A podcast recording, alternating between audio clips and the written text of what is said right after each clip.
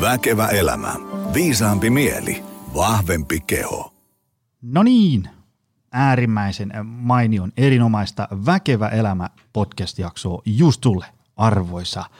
Ähm, oot sitten tuore korvapari tai vanha tuttu. Meillä on tänään äh, juhlajakso. Mullahan on tapana pitää juhlajakso aina sadan jakson välein ja äm, silloin kun tätä aloin vähän sille kokeilumielessä purkittelee, niin enpä olisi ajatellut, että päästään sataan jaksoon, puhumattakaan, että päästään 200 jaksoon, mutta ää, tässä ollaan 200 viikkoa putkeen väkevä elämä podcastia ja äm, meillähän on ollut tapana, että aina sadan jakson välein mietitään, että mistä tässä elämässä oikein on kyse. Ei sen enempää eikä vähempää.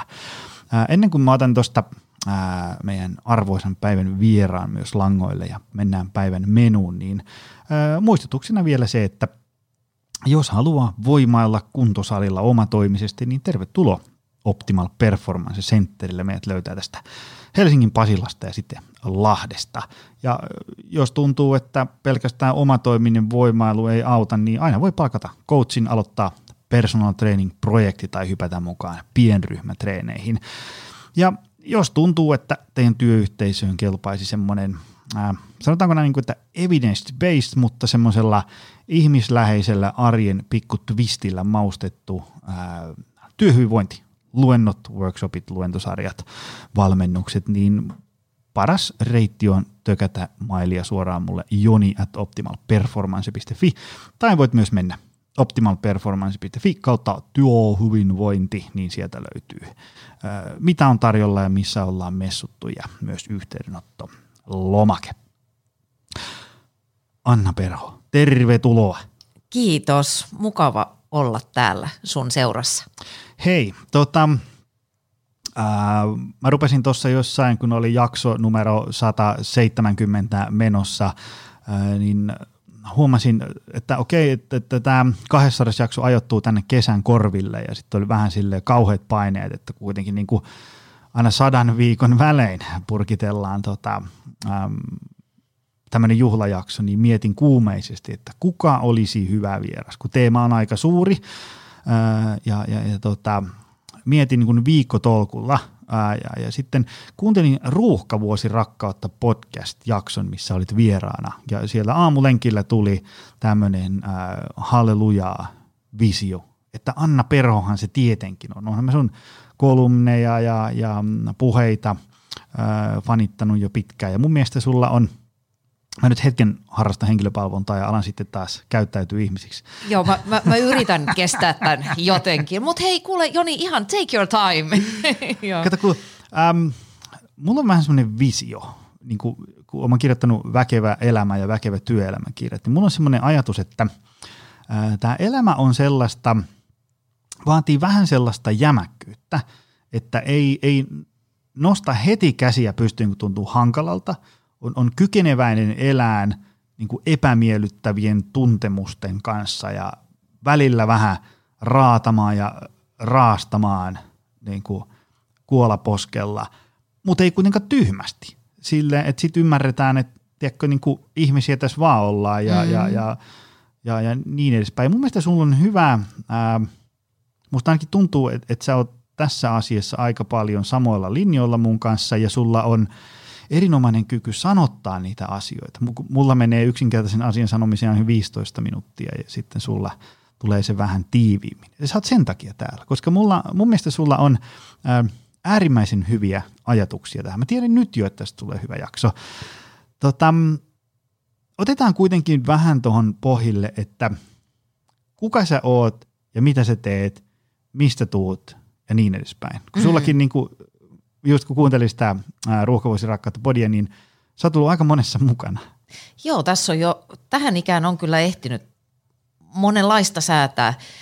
Mutta täytyy ottaa pieni askel taaksepäin, eli mä vähän vasta fanitan, koska muuten tämä tuntuu liian kiusalliselta. Mähän olen myös sun pitkäaikainen fani, ja sä tulit itse asiassa tiivistäneeksi sen, että miksi mä tykkään erityisesti sun jutuista, niin mm, sanoit tuolla aikaisemmin, että sun touhu on evidence-based, mm-hmm. eli se on vähän jotain muutakin kuin semmoista, että no mun mielestä, mm-hmm. eli se perustuu johonkin, ja sitten tämä, että ei tyhmästi.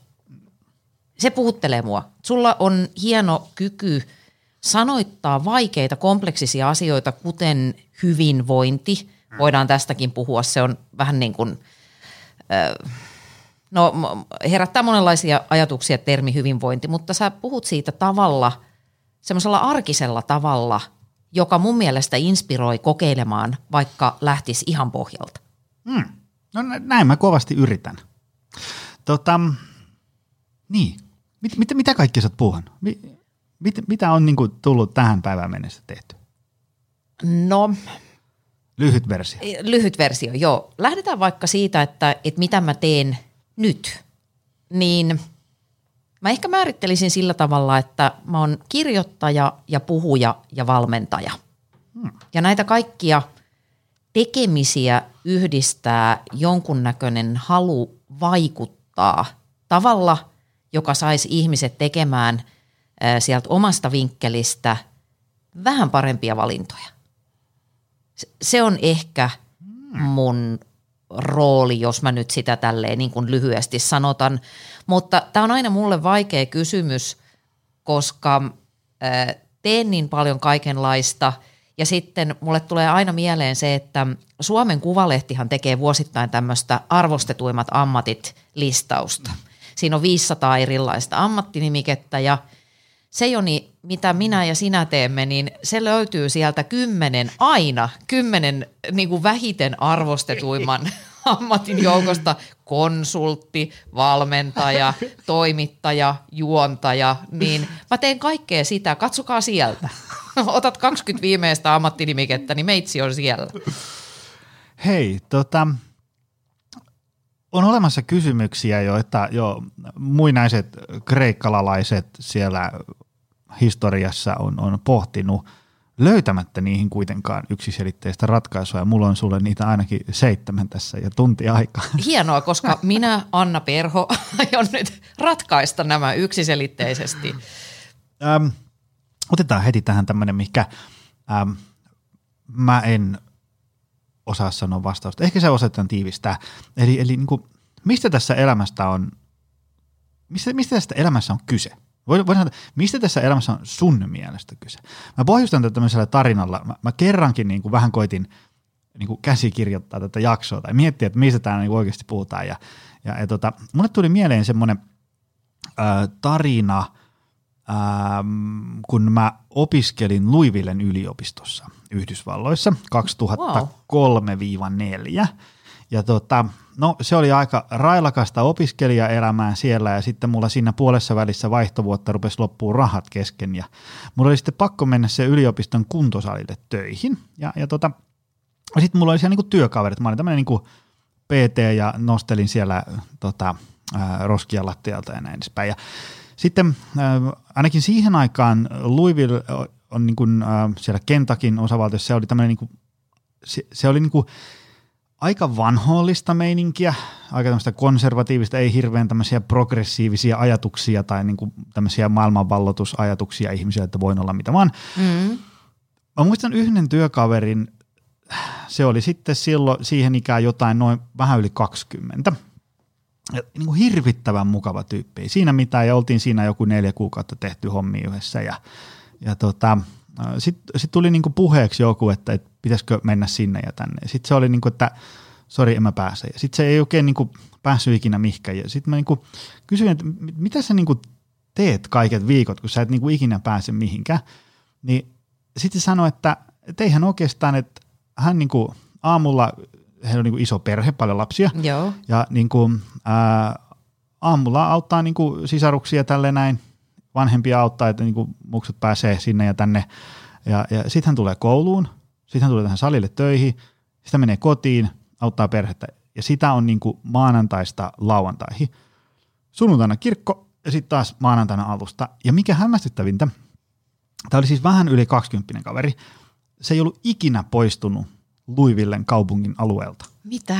Joo, joo. Ja, ja, siis, ää, ja siis puhutaan siis silleen, niin kuin, että jos joku asuu tässä Helsingin Pasilassa, niin pisin, missä hän on käynyt, niin on esimerkiksi vaikka jossain Vantaan Martinlaaksossa, 20-vuotisen. Ja se on niin kuin, ja sit, sit kun sä olet itse lentänyt just Suomesta Yhdysvaltoihin ja tämmöinen mm. niin kosmopoliitti, ja sitä kuuntelin, että nyt mä jossain piilokamerassa. Mutta ei, se oli tämmöinen jäbä, ja, ja sen mä muistan, että se oli niin kuin, Oliko se tyytyväinen sitten? Sehän siinä olikin, että se oli. Ja, ja mä, mä niin kuin monesti sieltä vielä kyselin, että, että niin kuin mikä meininki, se oli niin kuin aina ihan, ihan niin kuin mehuissa, että, että niin kuin mahtavaa elämää. Ja, ja, tota, se oli tämmöinen niin kuin, niin kuin tavallaan niin kuin täysin oman elämän vastakohta, mutta piru vieköön, jäpä tuntui siitä nauttiva. Niin sitten tuli semmoinen, että no perhana tämmöistäkin se elämä voi olla. Mm. Mutta tota, ja se, se sai mut niinku miettiin sitä, että ehkä tämä elämä on niinku tosi tämmöinen niinku äärimmäisen subjektiivinen kokemus. Siis sitä, että niinku, mikä ikinä ikään kuin sykkii sulle, niin anna, anna mennä sille. Kun mulla ei ole tähän, niin kuin tähän mun alkuperäiseen vastaukseen tai kysymyksen vastausta, että niin kuin, mistä tässä elämässä on kyse, niin mistä tässä elämässä sun mielestä on kyse? Mun mielestä toi on ensinnäkin ihana tarina, toi on suorastaan elokuvallinen tarina. Hmm. Vähän tuommoinen – no hyvänen aika, kukas tämä nyt on tämä Tom Hanksin esittämä semmoinen niin kuin vähän yksinkertainen, mutta valtavan hyvän tahtoinen klassinen ähm, elokuvahahmo. Mä sen tästä kaiva. Jatka Joo, tarina. Kyllä, tulee mieleen. Ja siis nyt no offense, mä en tarkoita, että se, että haluaa elää ton kaltaisesti olisi jokin merkki yksinkertaisuudesta, mutta toi kuulostaa jotenkin rakastettavalta – mutta mun mielestä tuossa tarinassa ollaan heti jonkun äärellä, mitä mä ajattelen siitä, että mikä on, olisi äh, niin kuin el- elämän tarkoitus, jos tässä nyt haetaan, mennään heti sinne niin kuin todella isolle, isolle tasolle. Eli se, että jokaisen ihmisen olisi hyvä äh, etsiä omaa kutsumustaan. Etsiä sitä vastausta siihen kysymykseen, että – mitä Joni haluaa, mitä Anna haluaa, mitkä on, mi, mistä mä unelmoin. Ja unelmoiminen on mun mielestä aina vähän vaarallinen sana, koska se vie ajatukset johonkin semmoiseen höttöseen. Mä en oikein tykkää siitä. Ehkä ajattelen sillä tavalla, että, että se unelmat – sen voisi määrittää myöskin eräänlaiseksi suunnaksi tai sellaiseksi kompassiksi, että tonne suuntaan mä haluan elämässäni kulkea. Ja mikä se suunta on, niin se on meidän arvot. Meidän haaveet näkyy, tai oikeastaan päinvastoin, että meidän arvot näkyy meidän haaveissa. Että se, mm. mistä sä todella, mitä sä todella haluat ja mikä sun mielestä tuntuu tyydyttävältä, puoleensa vetävältä niinäkin hetkinä, kun ei ole helppoa eikä hauskaa, koska arvojen mukaan eläminen ei todellakaan aina ole helppoa. Pääsisi paljon helpommalla, jos mm-hmm. ei olisi sille sääntöjä, mm-hmm. niin se on aina paljon tyydyttävämpää. Niin se on ehdottomasti yksi, koska se kantaa. Se, että sä mm, etsisit sen autenttisen itsesi, kuka mä olen, mitä mä haluan. Ja sitten mä ajattelen, että elämässä on kyllä tosi paljon kysymys siitä, että, että tehdään juttuja. Mm. On niin kuin tekemisestä, äh, hauskuudesta ja ehkä jonkunnäköisestä ystävällisyydestä, mihin mä lasken myös jakamisen. Että jos saa itse jotain, niin olisi hyvä jakaa siitä. Mm. Ja ylipäätään mä ajattelen, että ystävällisyys on semmoista pyrkimystä kurottaa kohti toisia ihmisiä, tehdä juttuja, jotka jättäisi tähän maailmaan semmoisen jäljen, että tämä olisi niin kuin millimetrin pienempi, kuin täältä poistuu, kuin mm. silloin, kun tänne tuli. Ei, ei t- kutsumus, sekin on vaarallinen sana. Me ruvetaan heti ajattelemaan jotain todella isoa, että mm-hmm. nyt pelastan kaikki maailman orangit ja mm-hmm. ö, pysäytän ilmastonmuutoksen. Ei, toi kaveri, mistä sä kerroit, mm. niin tietämättä miten hänen sittemmin kävi, mutta ajattele mikä määrä välittämistä, ystävällisyyttä, mm. jakamista, että hän on jeesailee siellä perhettään. Mm. Mm. Niin tämmöisiä teemoja mä ajattelen, että tähän voisi niin kuin pohjille laittaa tulille. Mm, mistä sä näkisit, että johtuu semmoinen, kun aika moni kärsii sellaisesta, onko tämä nyt joku tämmöinen eksistentiaalinen kriisi, että, että mitä minä elämältäni haluan, mikä tämän minun elämän matkani tarkoitus on ja, ja nyt, nyt kun olen tämän ikäinen ja täällä ja tämmöinen ihminen, niin mitä minun oikein kuuluu tehdä.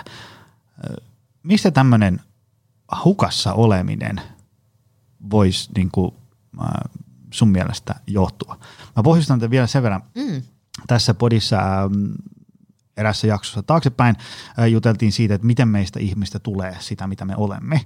Niin tavallaan niin kuin yksi tämmöinen lieve ilmiö hyvinvointiyhteiskunnassa on tällaiset eksistentiaaliset kriisit, koska siellä, missä ihmisen kaikki aika, vaiva, raha, kaista, energia menee niin kuin hengissä pysymiseen, ää, niin ei sulla ole siellä niin kuin resursseja pohtia, Just näin. mitkä on minun arvot, vaan sä oot niin kuin aamusta iltaan koetat pysyä hengissä. Ähm, ja sitten kun tavallaan tämmöiset niin perustarpeet on tyydytetty, ei ole niin kuin valtava hätä koko ajan, niin sit voi ruveta kumpuaan tällaisia, että no mitäs mä nyt sitten haluan tehdä. Ähm, mistä sun mielestä tämmöisessä niin kuin modernissa maailmassa se johtuu, että jengi on vähän, että ei oikein tiedä, mitä pitäisi tehdä? Pitäisi tehdä. Joo. Ensinnäkin toi on täysin totta, että meillä on varaa tämmöiseen ajatteluun. Se on äärimmäinen luksusta, että sulla on varaa niin on.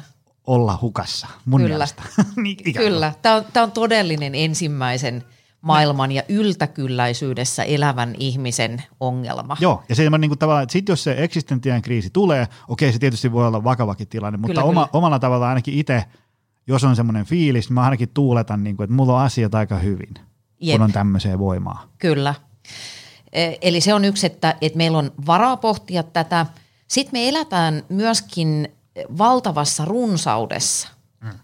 On hirveän paljon vaihtoehtoja ja sitten mm, ehkä ihmiselämästä ainakin täällä hyvinvoivissa valtioissa on lähtenyt silleen vähän rakenne, että kun työelämä ei välttämättä etene lainkaan niin lineaarisesti kuin mm. aikaisemmin, että ovesta sisään ja sitten 50 vuotta ja sitten kello ja viiri, vaan tässä täytyy niin kuin koko ajan olla vähän valppaana, että mitäs mä ensi viikolla teen, kun äh, tulee taas joku, joku murros. Mm. Ja muutenkin niin kuin ik- ikään ja ikääntymiseen suhtaudutaan paljon rennommin. Et mä just luin jutun viisikymppisestä mimmistä, joka alkoi nyt opiskella lääkäriksi, mm-hmm. mikä oli sinänsä kiinnostavaa ja hienoa. Et meillä on paljon vaihtoehtoja, mutta kyllä mä äh, lähes poikkeuksetta, äh, kun tapaan ihmisen tai, tai luen juttuja äh, tyypeistä, jotka pohdiskelee äh, tätä,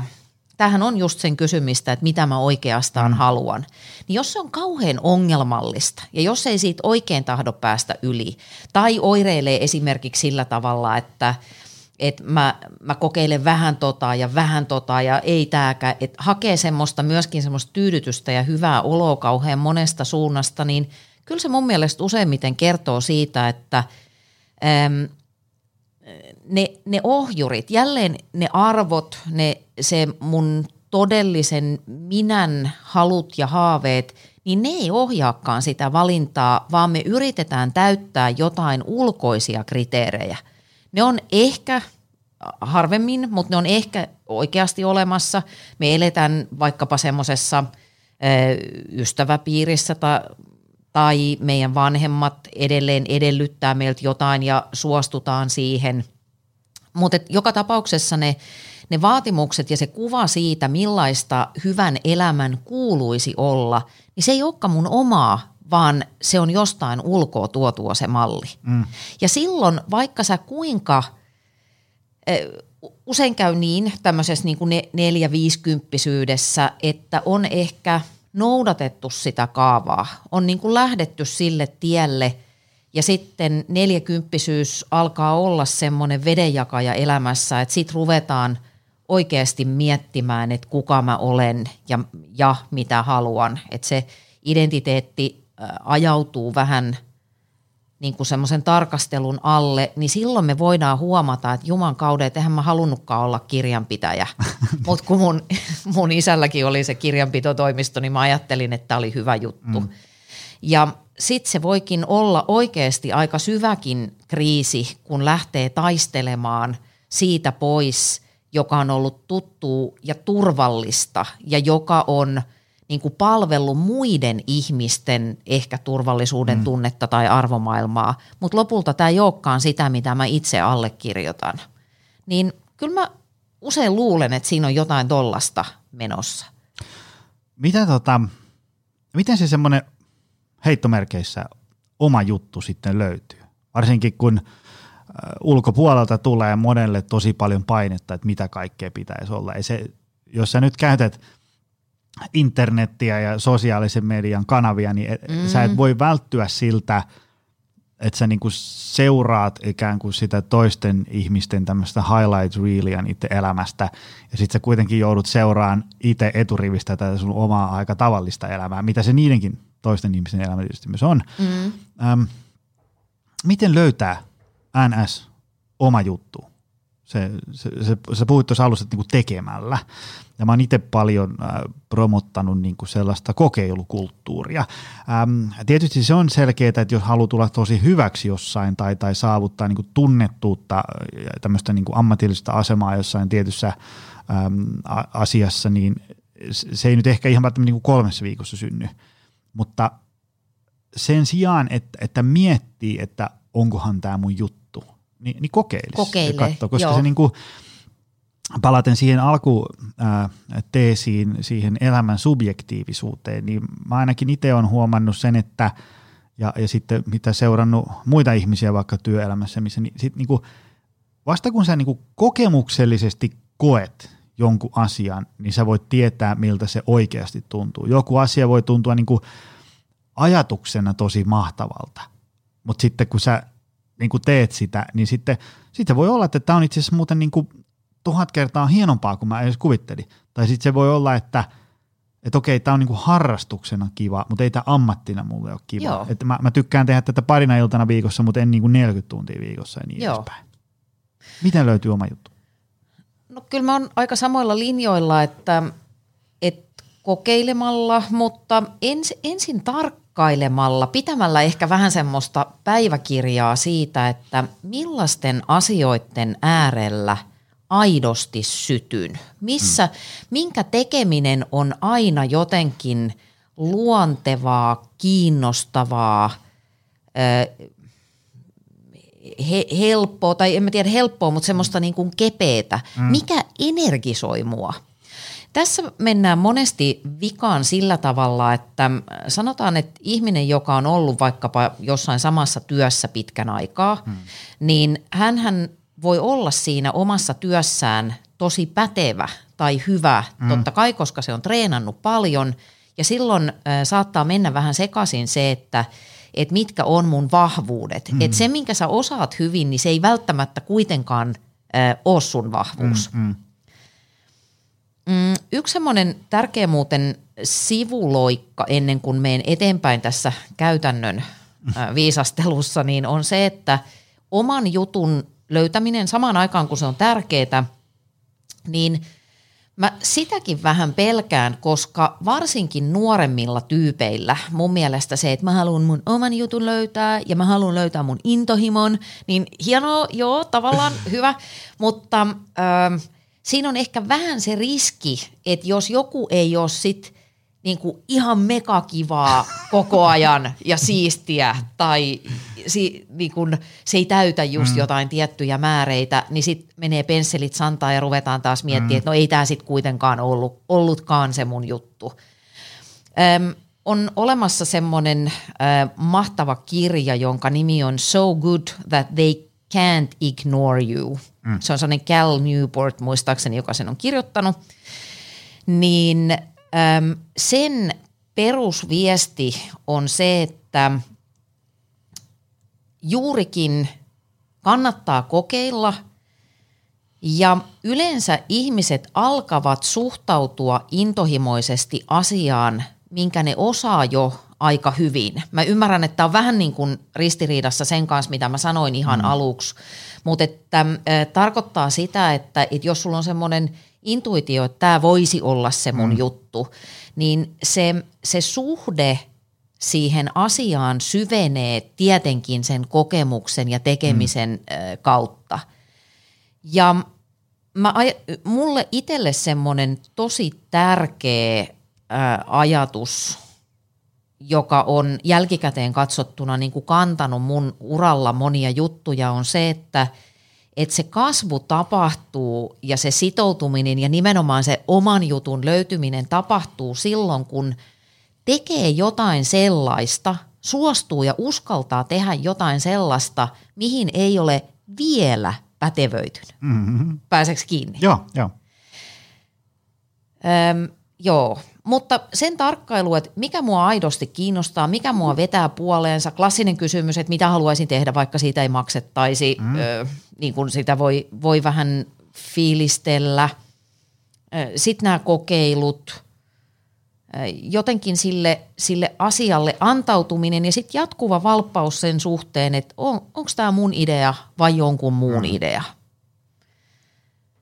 Ja varmaan siis me puhutaan nyt, eikö niin, tässä kuitenkin niin kuin työ, työelämästä joo, jo. noin suurin piirtein, niin sit mä aina sanon tämän, koska mä oon yrittäjä niin kuin säkin oot, että sit lopulta sitä intohimoa ja hauskuutta ei voi syödä – että täytyy sille, et, ja tässä tullaan siihen, että ei tyhmästi, niin. että pidä kuitenkin myös laskin kädessä, koska muuten siitä kivasta jutusta tulee painajainen ja mm-hmm. sitten sulla ei ole enää mitään. Ja mieti myöskin sitä, että mikä se intohimo on, että jos mä ajattelen niin kuin sitä, mikä mua todella vetää puoleensa ja jälkikäteen mä pystyn hahmottaa, että vaikka mulla mm. on semmoinen sekopään CV, niin – kyllä mä pystyn täältä jälkikäteen hahmottamaan ihan selvästi sen, että mulla on ne kolme perusarvoa, vapaus, vaikuttaminen, kasvaminen kautta oppiminen.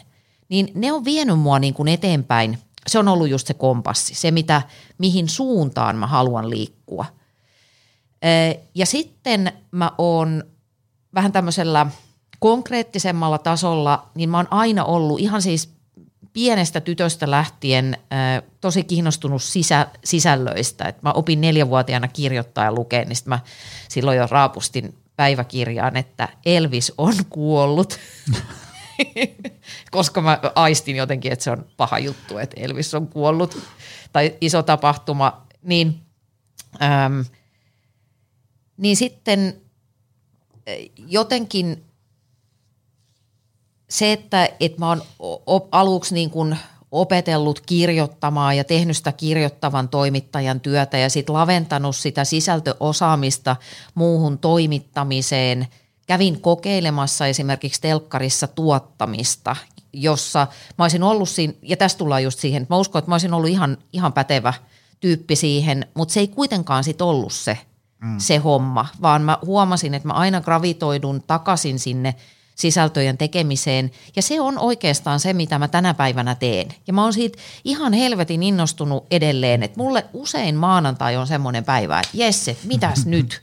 Että mi, mitä taas voi kirjoittaa, sanoa äh, niin kuin suorastaan pakkomielteisesti, että tähän on myös rasittavaa. Joskus mä toivon, että äh, niin kuin, joskus mä oon vaan kyllästynyt omiin ajatuksiin, mutta ei mennä nyt siihen. Mutta että, että mä koen, että vaikkapa mun työssä niin se mun osaaminen ja se, mihin mä oon laittanut mittaamattomasti aikaa, että mun elämässä on tässä vaiheessa huomattavasti vähemmän päiviä, jolloin mä en ole kirjoittanut mm. kuin että mä olen kirjoittanut. Ja kun mä yhdistän sen niihin arvoihin, niihin ajureihin ja siihen, minkä mä kuvittelen ainakin olevan sitä – todellista minää täällä tämän pinnan alla, niin se, se toimii. Sieltä se oma juttu löytyy, mutta se ei olisi löytynyt, jos mä olisin niin kuin jysähtänyt siihen, että nyt mun pitää kirjoittaa äh, suuri suomalainen sukupolviromaani, ja jos sen kirjoitan, niin sitten mm-hmm. teen jotain muuta. Ja mä uskon, että tuossakin on varmaan sellainen, että hyväksyy sen, että, että just nyt joku juttu voi olla niin kuin se the mun juttu. Ja sitten vaikka kahdeksan vuoden päästä se on jotain ihan muuta. Todella. Koska se niin kuin, usein voi olla jotain semmoisia niin metatason juttuja, mistä on kiinnostunut ja se, että mihin se kiinnostus kohdistuu, voi vaihdella. Esimerkiksi mulle jostain syystä on semmoinen, että kun mä näen jotain, että tonkin voisi muuten tehdä aika paljon paremmin, ja sitten mulla alkaa heti kädet syyhyä. Esimerkiksi vaikka niin kuin, ää, mä kolme kesää nuorempana, 16, 17 ja 18-vuotiaana, niin äm, leikkasin nurmikkoa golfkentällä. Ja sitten kun sulla on se 23 hehtaaria nurtsia siellä, niin mä halusin tehdä niihin, niihin tavallaan niin kuin, sen sijaan, että mä vaan niin kuin ajan sen, niin mä halusin tehdä niihin semmoisia, tiedätkö niihin pystyy tekemään semmoisia taideteoksia, tiedätkö semmoisia tummaa ja vaaleita. Joo, joo. Muuten, ö, tumma, tiedätkö siellä golfkentässä on se tumma ja vaalea raita, Joo. niin tumma raita, niin se nurmikko on ajettu niin kuin sua kohti. Ja vaalea raita on ajettu niin kuin susta poispäin sillä leikkurilla. Osuuko Silleen ne, saadaan ne osuuko raidat. valo siihen siis eri tavalla vai mistä se? Se, on, se mun mielestä Niin. se, se ruoho on niinku taittunut sinne niinku siihen suuntaan. Sä pystyt sillä leikkurilla niinku taittamaan sen ruoho. Siitä syntyy ne raidat. Wow. Niin mä halusin tehdä semmoisia hienoja taideteoksia sinne. ja, ja, ja tota, niin se tuli ihan kivoja. Ja sitten sen jälkeen se sitten purkautui niinku tämmöiseen logistiikka-järjestelmä-asiantuntijuuteen, kun mä niinku näin, että että nyt tätä tavaraa niin liikkuu tälleen globaalisti, mutta tämä voisi liikkua niin vähän niin kustannustehokkaammin. Ja sitten mä halusin niin optimoida sitä järjestelmää ja niin edespäin. Ja sitten se oli vähän tylsää. Sitten mä oon ollut niin reilu 11 vuotta tällä alalla. Ja, ja täällä on niin sama homma. Mä niin huomaan, että mun mielestä ihmisillä on vähän kierrosuhde omaan hyvinvointiin, ravintoon, liikuntaan, palautumiseen. Mä Mhm. haluan, että ne alkaa ajatteleen paremmin. Ja yksi tämän podcastin tärkeimpiä asioita on se, että mä haluan, että ihmisten niin kuin päässä jotain raksahtaa eri asentoon. Yes. Jos, jostain jaksosta syntyy joku aha-elämys, että hei, mä ihan puhun nyt niinku aivan niinku meikäläisestä, että mit, miten niinku suosittelee. Ja sitten ihmiset alkaa tekemään jotain.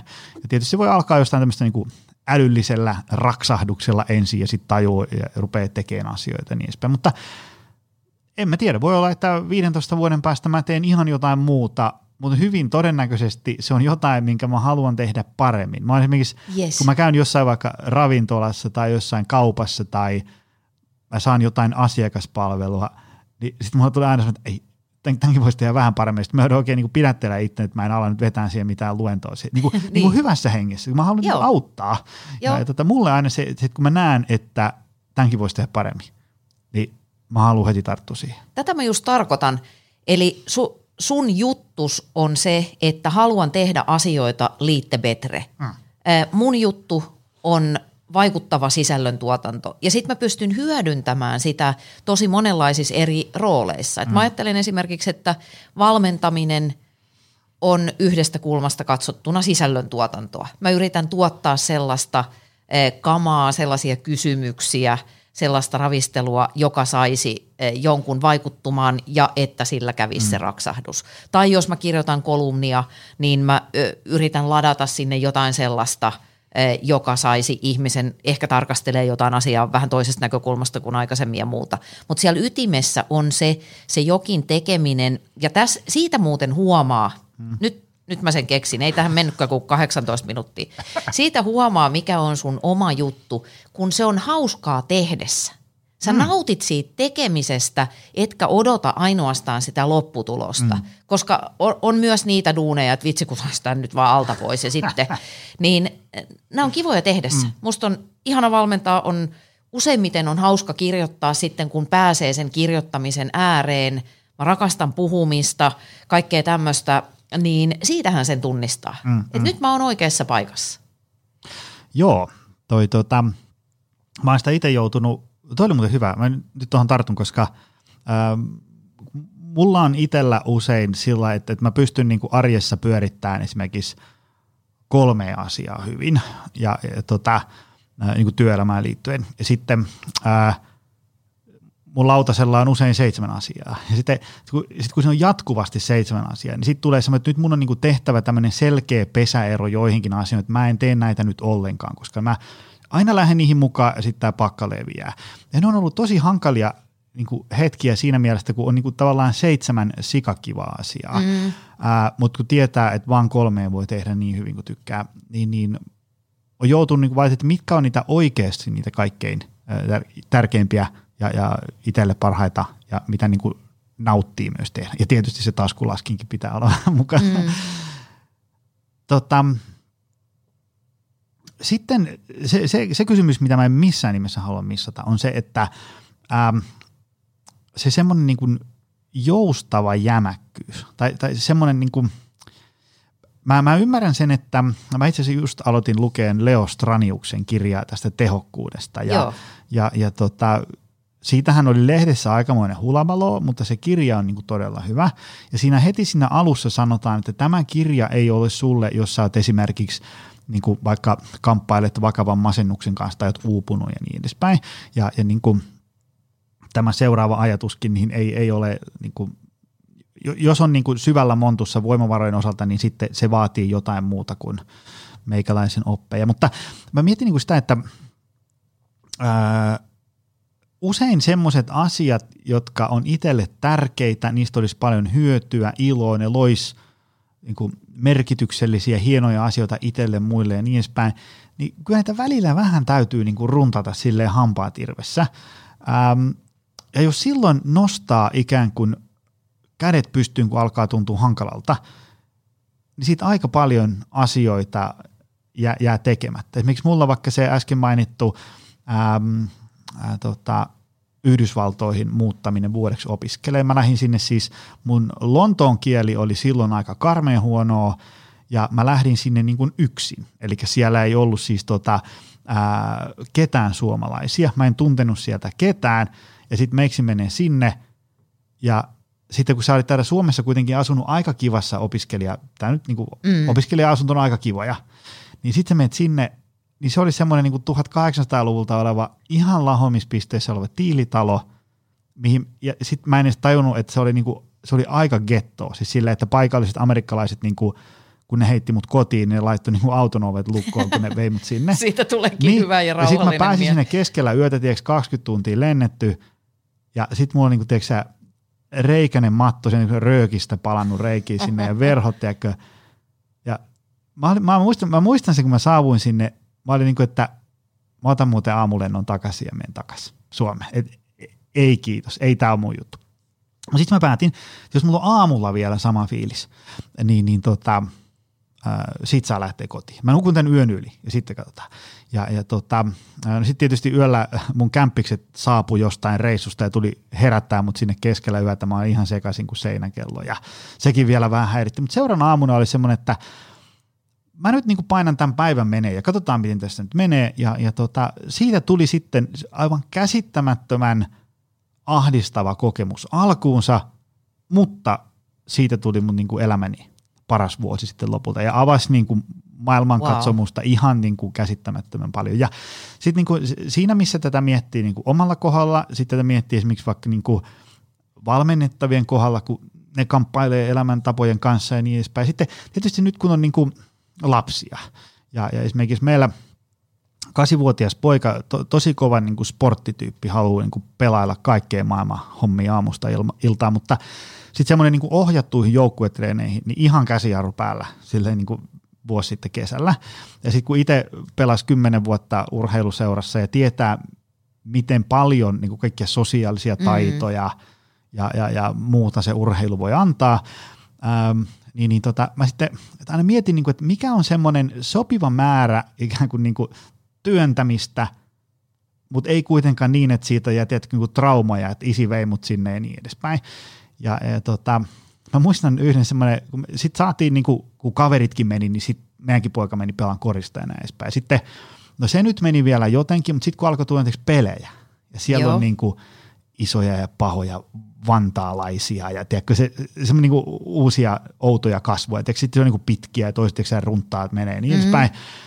Ja mä muistan yhden sellaisen matsin, kun poika oli ihan hiljaa, kun mentiin sinne ja, ja tota, ää, huomasin, että jännittää aivan saakelisti. No sitten poika oli kuitenkin pelannut hyvin ja sitten Valkku laittoi sen siihen niin kuin, avaukseen. Ja sitten se menee sinne ja sitten mä niin tuuletan siellä ylös, ja siis tästä se lähtee. Ja sitten mä huomasin, että meidän poika purskahti itkuun siinä Moi. avausympyrässä, niin kuin ihan kun jännitti niin hirveästi. Niin paljon, niin. Sitten mä olin niin kuin, että fuck, nyt, nyt isi teki virheet, nyt meni vähän pitkäksi, mutta ei tässä mitään. No sitten äiti juoksee sieltä yleisöstä keskelle Oho. kenttää, että mitä, Sekin mitä, mitä meidän pojalle, mä ei tuomari katsoo, että mitä täällä tapahtuu. No sitten siitä niin kuin, poika sai kasattu itsensä, tuomari heittää pallo, tsäkäräkädäm, poika ottaa pallo, tekee korin. Mitä? Joo, joo, joo. Siis se oli niinku, tää on ihan, tää on tosi juttu, tää on suoraan niinku leffasta, mutta mä muistin, kun se, tiedätkö, se juoksee sieltä korilta takas puolustaan, tuulettaa, tiedätkö, se kädet nyrkissä, silmät punaisena ja niin edespäin. Vitsi, meiksi oli, niinku, että nyt tässä tapahtui jotain hienoa. Näytti vähän huonolta, mutta vitsi, nyt poika niinku tajus, että jännityksestä ja tämmöisestä niinku epämiellyttävästä fiiliksestä huolimatta voi tehdä asioita. Ja, ja nythän se menee tuolla niinku futista, korista, runtaa menee siellä ja, ja, ja raastaa, menee, ryöstää palloja ja, ja, ja liukutaklailee ja niin edespäin. Silleen aika hieno siitä, että en tee mitään siihen, että no ehkä mä Yes. yes. kokeilen, ei kun en sittenkään kokeile siihen, että on niinku ihan kingi ja niinku tuntee, että, että voi tehdä ihan mitä vaan. Ja sitten se, että jos nyt ei ole hyvä, niin jos mä harjoittelen niin pirusti, niin, niin sitten musta tulee tosi hyvä tässä niin kuin väkisinkin jossain kohtaa. Että on semmoinen niin asenne, että en osaa vielä, Mm. mutta sitten kun harjoittaa. Joo, nimenomaan en osaa vielä. Tuossa on, tulee paljon juttuja mieleen. Ensinnäkin ihan se perusasia, että ihminen hän pystyy toimimaan tunteitaan vastaan mm. tai tunteidensa läpi, mm. ehkä voisi sanoa näin. Että äh, mun mielestä ehkä vähän turhankin helposti me usein annetaan periksi. Mm. Että me ei jotenkin niin kuin suostuta, ja sekin on mun mielestä jonkunnäköistä seurausta tästä silmittömästä hyvinvoinnista ja semmoisesta mm. pumpulisuudesta, että me ollaan vähän niin kuin huonoja sietämään vaikeita tunteita. Toki se tulee myöskin evoluutiosta, koska aivot lähtökohtaisesti vastustaa kaikkea, mm. mikä on vähänkin vaikeaa, mm. niin kuin hyvin tiedät, että, että me ollaan biologisesti virittäytyneitä muutosta vastaan ja oppimista vastaan, mutta myöskin ähm, me ollaan niin kuin vähän nynneröitä niiden omien tunteiden suhteen. Sä pystyt äh, toimimaan niiden läpi, mutta se vaatii, tai se, se on jälleen kerran helpompaa, jos sulla on se miksi selvillä. Mm. Miksi mä teen tätä vaikeaa juttua? Mm. Minkä takia mun kannattaa nyt olla sinnikäs ja suostua tuntee hankalia tunteita? Koska just niin kuin vaikka tuossa sun pojan eh, elokuvallisessa esimerkissä, niin se on äärimmäisen palkitsevaa sit kun sä meet sen läpi. Eihän kukaan synnyttäisi tai kävisi avantouinnissa tai mm-hmm. juurikaan urheilis, eh, jos me ei voitaisi mm. toimia niitä tunteita vastaan. Mm. Sehän siinä just onkin se hankala, että kun, ää, kun me tiedetään, että joku asia tekee ihmiselle hyvää, mutta se ihminen ei niinku tiedä sitä, niinku ei, ei tunne mm. sitä, ei, ei tämä ole minun juttu. Ja sitten kun jollain ihmeellä me saataisiin se tekin se, niin sitten se voisi huomata, että no tämähän on niinku todellakin mun juttu. Joo. Mutta kun ihminen on tosi tämmöinen tunneohjautuva olio ja sen pitäisi niinku toimia sen oman tuntemuksensa niinku vahvasti sitä vastaan, niinku ihan just päinvastoin. Ja sehän on meille Kyllä. hankalaa. Joo, siinä täytyisi niin kuin, sehän vaatii tosi tietoista ajattelua. Mm. Et en, ensin sun pitää tulla tietoiseksi edes kevyesti niistä mekanismeista, jotka sun pään sisällä toimii. Mm. Täytyy ymmärtää, että et näin, näin mä luontaisesti toimin, jos mun aivojen se kakkoskaista, mm. se monsteri äh, saa päättää. Mm. Ja sitten sen jälkeen ähm, tä- täytyy niinku tehdä se tietoinen valinta, että jos ajatellaan, että koko ihmiselämä tavallaan ähm, toimii ärsykkeen ja reaktion välissä, mm. että täältä tulee ärsyke, mun pitäisi tehdä jotain vaikeaa, mennä sinne korisotteluun, oh, en halua mm. pelottavaa, hui. Äh, Ja sitten se luontaisin reaktio olisi väistää ja mm. välttää. Mm. Mutta jos mä tajuan tämän ja pystyn vetämään semmoista henkistä käsijarrua, hetkinen, mitäs tässä onkaan menossa, no mä en halua mennä sinne peliin tai tehdä jotain vaikeaa, koska mua pelottaa. Mm. Siellä on häpeän riski, mä menetän kasvoni, varsinkin uusissa jutuissa, uudessa seurassa, jollei tämä meekään heti täydellisesti. Mutta ei se mitään, mä teen semmoisen valinnan, että mä kokeilen kuitenkin siksi, että mä teen tätä jonkun itselleni tärkeän arvon tai sen tavoitteen mm. haaveen näkökulmasta. Et mä, mä valkkaan kuitenkin tehdä näin. ja sitten pitää vielä toimia. Mm. Eli mm, kaikissa terapiamuodoissa varmaan esimerkiksi tavalla tai toisella, koska tässähän on kysymys myös yhdestä kulmasta muutoksesta. Mm. Me muutetaan siinä käyttäytymisessä jotakin. Kaikki muu on niin kuin atomeja ja mm. mielipiteitä niin kuin tyyppisesti. Niin äh, tässä on se, ne kolme porttia, mistä ihmisen pitää mennä läpi silloin, kun oikeasti tavoittelee jonkunnäköistä muutosta tai jotakin itselle tärkeää myönteistä. Mm. Eka pitää tulla tietoiseksi, tämmöinen mä oon, näin mä toimin. Ja siellähän voidaan mennä jo tosi syvälle, että mitkä on ne vaikuttimet. Me, mm. et sanotaan vaikka ihminen, joka on aito perfektionisti, niin siihen voi olla aika monenlaisia selityksiä ja täysin päteviä, perusteltuja selityksiä, miksi mä toimin näin, miksi mä ylisuoritan mm. ja ehkä vähän väsynkin siihen. Mm. Niin tiedostaa ja sitten täytyy tajuta se vastuu kukaan ei tule, kukaan ei tee tätä juttua sun puolesta, vaan sä olet itse vastuussa mm. ö, sun omista unelmista. Sä oot itse vastuussa omasta etenemisestä vaikkapa siellä työelämässä. Ja jollet sä niin kun suostu ottamaan sitä vastuuta – ja sit sä jäät kitisemään, että mä en voi tehdä jotain, kun joku jossain ehkä ajattelee musta jotain, mikä on hirveän tyypillistä meidän ajalle, sitä hölistään koko ajan joka puolella. Niin sori, sit sä et saa sitä, mitä sä haluat. Mm.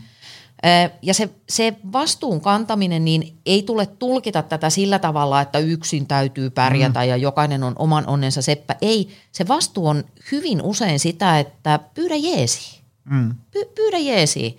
Se voi olla työkaveri, se voi olla coachi, se voi olla terapeutti, se voi mm. olla hyvä kaveri, jotain sellaista, millä sä pääset vähän eteenpäin ja sitten tulee se toiminnan tason muuttaminen. Mm. Että sit mä teen jotakin toisella tavalla kuin aikaisemmin.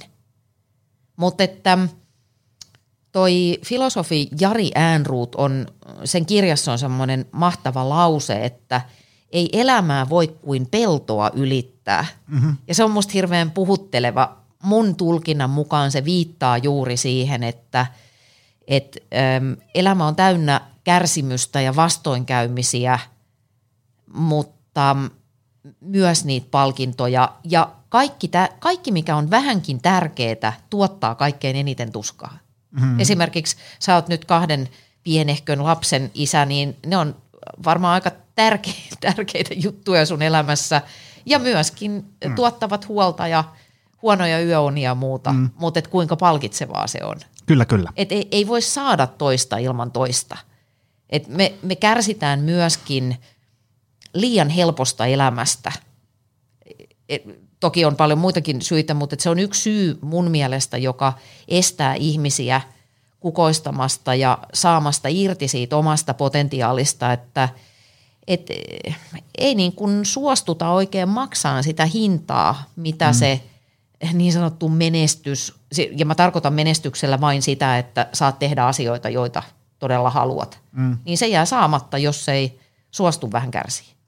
Joo, joo, ja se, se tota, äm, niin kuin mä oon tässä podissa monta kertaa sanonut, että niin kuin, jos ajatellaan vaikka niin hyvinvointinäkökulmaa, niin ää, moderni tietotyöläinen vähän käyttää mielikuvitusta, niin ei tarvi hengästyä kertaakaan viikon aikana. Ja si- mitä siitä seuraa sitten taas niin kuin fyysiselle kunnolle, niin ei oikein mitään hyvää. Ää, ja sitten muutenkin on paljon asioita, mitä voi ulkoistaa, siirtää eteenpäin ensi viikolle, ensi vuodelle, hakea niin kuin, äm, yksi semmoinen lentävä lause, mikä jäi sieltä Yhdysvalloista mieleen, oli semmoinen toinen, toinen työkaveri sieltä kuntosalta, sanoi, että äm, se oli tämmöinen niin tosi bisnesorientoitunut. Niin se mantra oli, että millä ikinä voi tehdä ihmisestä vähän laiskemman, sillä voi tehdä miljoonia.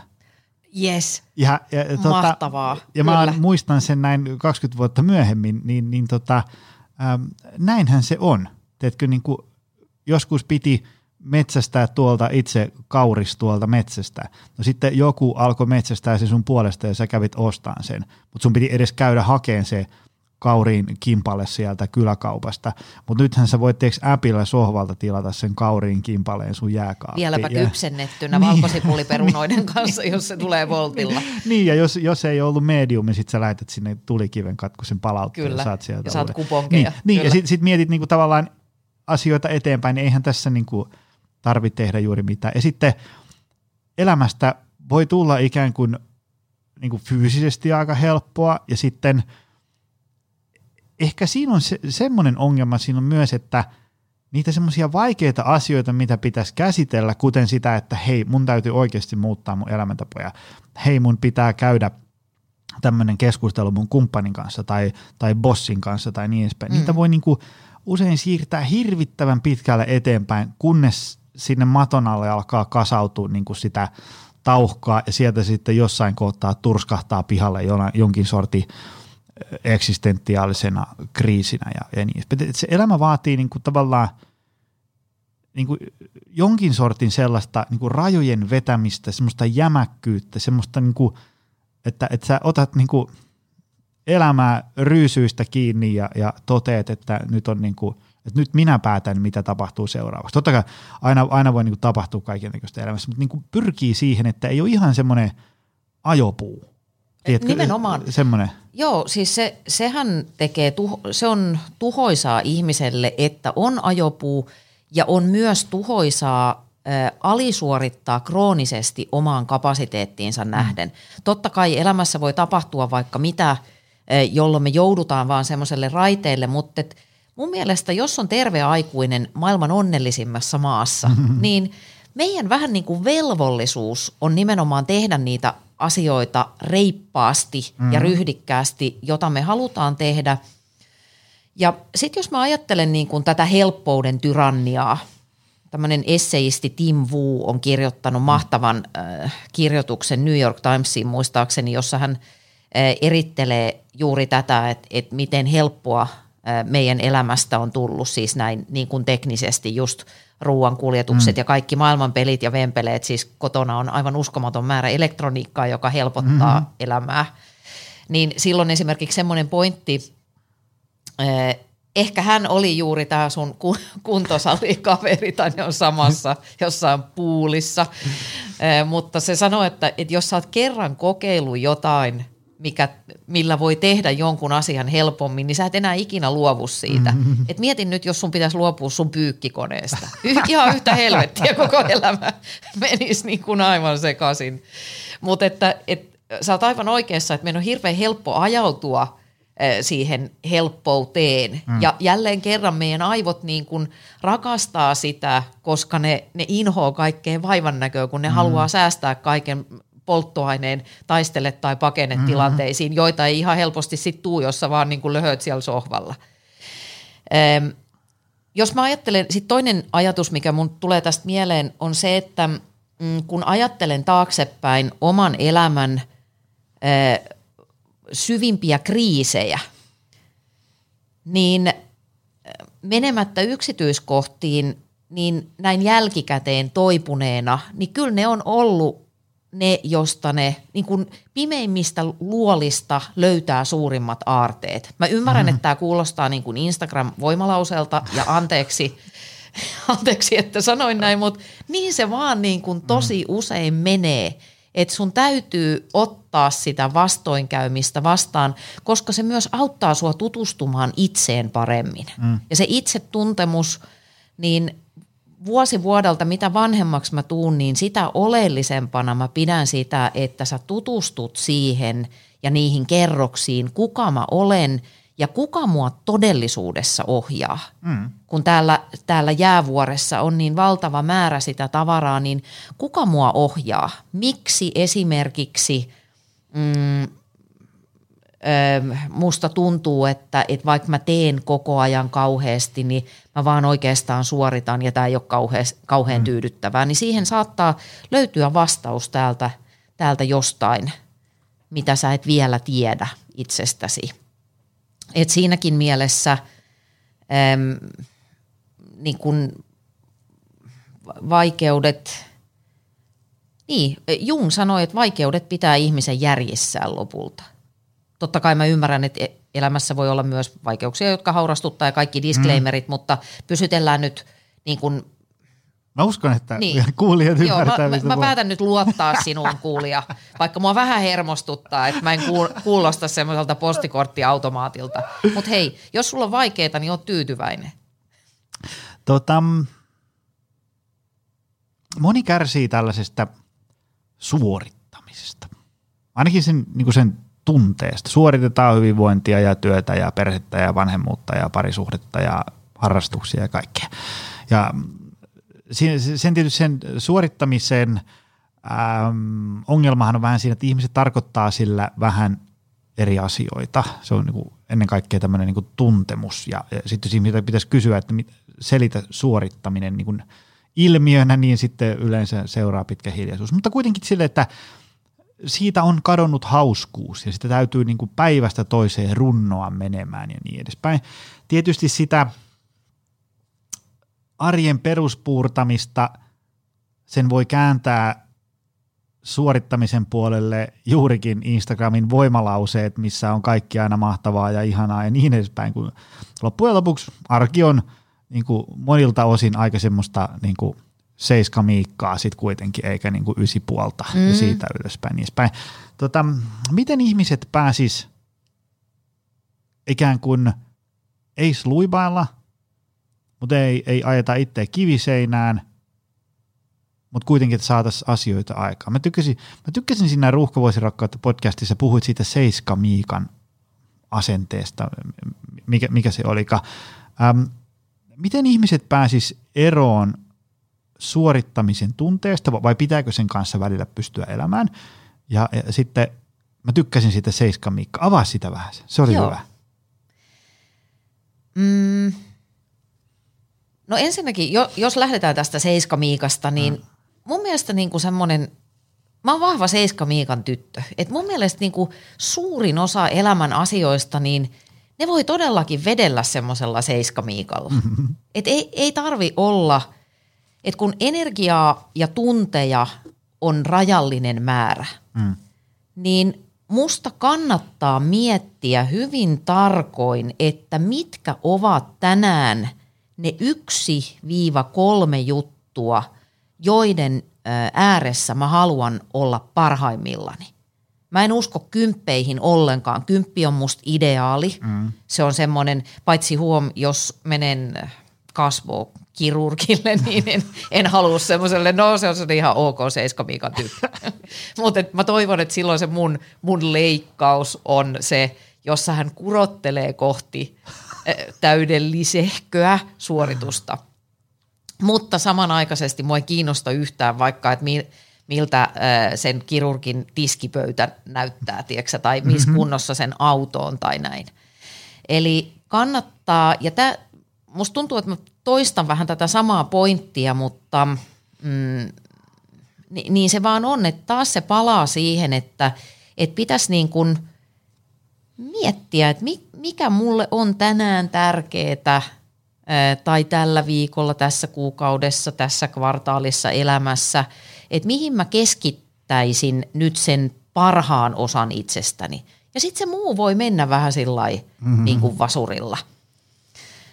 Ja sitten mä ajattelen, niin kuin, tämä on musta, sä muotoilet sen tosi kiinnostavasti sen suorittamisen ja sitten semmoisen niin rennon kivan mm. tekemisen – välisen jännitteen, niin just näin kuin sä sanoit, että taas kerran kyllä aikuisen ihmisen pitää mun mielestä sietää tietty määrä sitä epämukavuutta, että mä en esimerkiksi henkilökohtaisesti nauti siivoamisesta. Se ei ole mun juttu, mutta samaan aikaan mä tykkään siitä, että on siistihköä.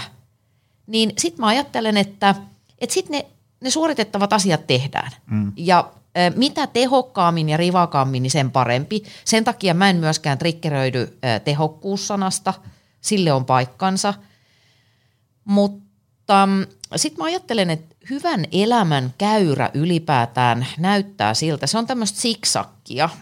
Meillähän myydään usein, kaupitellaan sellaista ajatusta, että hyvä elämä on tällaista ja hengitetään ja villasukat ja mindfulness, jooga, kropyh. Ja niissä ei ole mitään pahaa, mm, itsekin joogaan mutta on ihan tutkittu juttu, että jos ihminen ajautuu liian pitkiksi ajoiksi tämmöiseen alisuorittamisen tilaan, niin se tuottaa ihan samanlaista oireilua kuin se krooninen ylisuorittaminen, eli mm. tämä tämmöinen niin kuin pahimmillaan burnouttiin johtava äh, kiihkeä yläkaistalla pysyttely, josta puhutaan aika paljon. Mä ajattelen, että se keskitie tai se, se graalinmalja löytyy sieltä, että joka päivä pitää tehdä jotain vaikeaa. Joka päivä kannattaa niin kuin pikkusen koputtaa sinne, sinne oman, äh, oman kapasiteetin ovelle ja kysellä, että hei, että mitäs Annasta oikein lähtee, mitäs Jonista oikein lähteekään, että näytäs meille vähän. Eli ollaan siellä epämukavuusalueella. Otetaan sieltä vähän, vähän uutta kaistaa käyttöön, mutta sen vastapainona meidän pitäisi, ja tämä kannattaa tehdä hyvin tietoisesti, koska tämä helposti meiltä jää tässä kiihkeässä arjen rytmissä, pitäisi hyvin tietoisesti kiinnittää huomioon siihen, että mulla pitää olla myöskin hetkiä, jolloin mä oon maailman kannalta täysin turha, mutta mä teen mm. itselleni tärkeitä, energisoivia, palauttavia juttuja. Ja sekin täytyy itse määritellä. Se jooga ei sovi kaikille. Mua raivostuttaa se, että jos joku on sillä, että Aa, mulla on reisiluu poikki. Joo, me joogaan, kato kun mulla on tämä hyvä ohjaaja. Ei, se pitää itse päättää, että mikä sua palauttaa. Niin jos tämmöisen sahalaidan saisi rakennettua yhden päivän sisälle, viikon sisälle, jopa kuukauden sisälle, niin se on musta aika hyvä. Mm. Et sie, siellä ollaan sen, se on vähän niin kuin sataisen juoksua, että et, et, jos, muistaakseni Petteri Kilpinen on sanonut sillain, että et niin kuin puurtaja saa aikaiseksi syvää keskinkertaisuutta. Se, että sä niin kuin kipität sitä ultramaratonia sillä niin kuin, että sitä voi, siitä ei edes tunnista, että se on juoksemista. Vai sä Usain Poltti, joka vetää sen mm. täysillä ja sitten hierontapöydälle ja tankkaukset ja ah, mm. Netflix and chill ja sitten taas uudestaan. Ja tämmöisiä niin kuin niitä highlightteja mahtuu yhteen päivään 1-3. Ja tämä ei ole mikään mun keksimä niin kuin viisaus, vaan se tulee kyllä erilaisessa kirjallisuudessa esille, että se on se, se maks kolme tärkeää juttua, mitä siihen yhteen päivään mahtuu. Ja sitten sekin on vaikeaa, että se täytyy niin kuin hyväksyä. Mulle itselle se oli ainakin aluksi ihan kamalan vaikeaa ja pelotti ja mitä nyt ja jos kolme tärkeää juttua, että no niin pojat, mulla on kaksi poikaa, niin nyt sitten lähdetään tästä mieron tielle, ettei tästä mitään tuu. Niin. Joo ja se, se kutsutaan sitä nyt epämukavuusalueeksi, niin äm, sinne tekee semmoisia hyvin ajotettuja ja, ja mitotettuja täsmähyökkäyksiä, niin se kyky, mitä kykenee sietään, paranee huomattavasti paljon. Todella. Mä otan esimerkiksi vaikka, ähm, vaikka nyt niin kuin luennointi ja puhuminen, kun sen, sen aloitti vähän aktiivisemmin joku 5-6 vuotta sitten, niin sitten totta kai, niin kuin tiedätkö, sä täriset kauhusta siellä ensimmäisillä luennoilla ja, ja mitä jos mä mokaan ja pyörryn ja unohdan ja slaidit on huonot ja niin edespäin. No sitten siihen hiljalleen pääsi niin kuin siihen vauhtiin ja sitten se tärinä väheni ja niin edespäin. Mm. Ja sitten sit mä muistan, kun tuli yhteen semmoiseen tilaisuuteen, tota, että, että voisinko mennä sinne luennoon. Se tuli ihan sille ohimennen kyselynä. Sanoin, että voimme tulla. En mä siitä niin kuin sit tiesin, että se on niin kuin semmoinen parin tunnin veto, että ei kai siinä, että onnistuu kyllä. Ja, ja sitten vasta niin kuin aika lähellä kuulin, että, että se on tämmöisen firman tämmöiset niin kuin strategiapäivät ja sinne tulee koko henkilöstö tuhat ihmistä. Uh. Mä, mä, muistan sen, kun mä luin sitä sähköpostia, mä muistan, että mä olin niin kuin, että mihin mä oon lähtenyt. Tiedätkö, kun, sit, kun sulla on niinku iso halli ja siellä on tiedätkö, musat ja rock'n'roll ja tuhat henkeä. Amerikkaa. Niin mä muistan, että kun mä mietin sitä, että, että niin pahin mitä voi tapahtua on se, että mä pyörryn tonne lavalle ja sitten jengi nauraa ja vähän hassu, mutta ei, ei siihen niin kuin maailma pääty. Mutta sitten sen jälkeen, kun sä oot vetänyt pari sellaista, niin sitten se, että sä sä puhut vaikka viidelle kymmenelle henkilölle. Se ei tunnu niin kuin missään. Se on sä, sä, voit, niin, sä niin. voit olla niin kuin todella oma itsesi, nukut edellisen hy- yön hyvin ja, ja voit pitää hauskaa ja niin edespäin. Mutta jos ei ikinä olisi käynyt ikään kuin siellä tämmöisen niin puhuja-uran siellä niin kuin aikamoisella epämukavuusalueella, niin sitten ne kahdeksan ihmisen luennot jännittäisi niin kuin aina.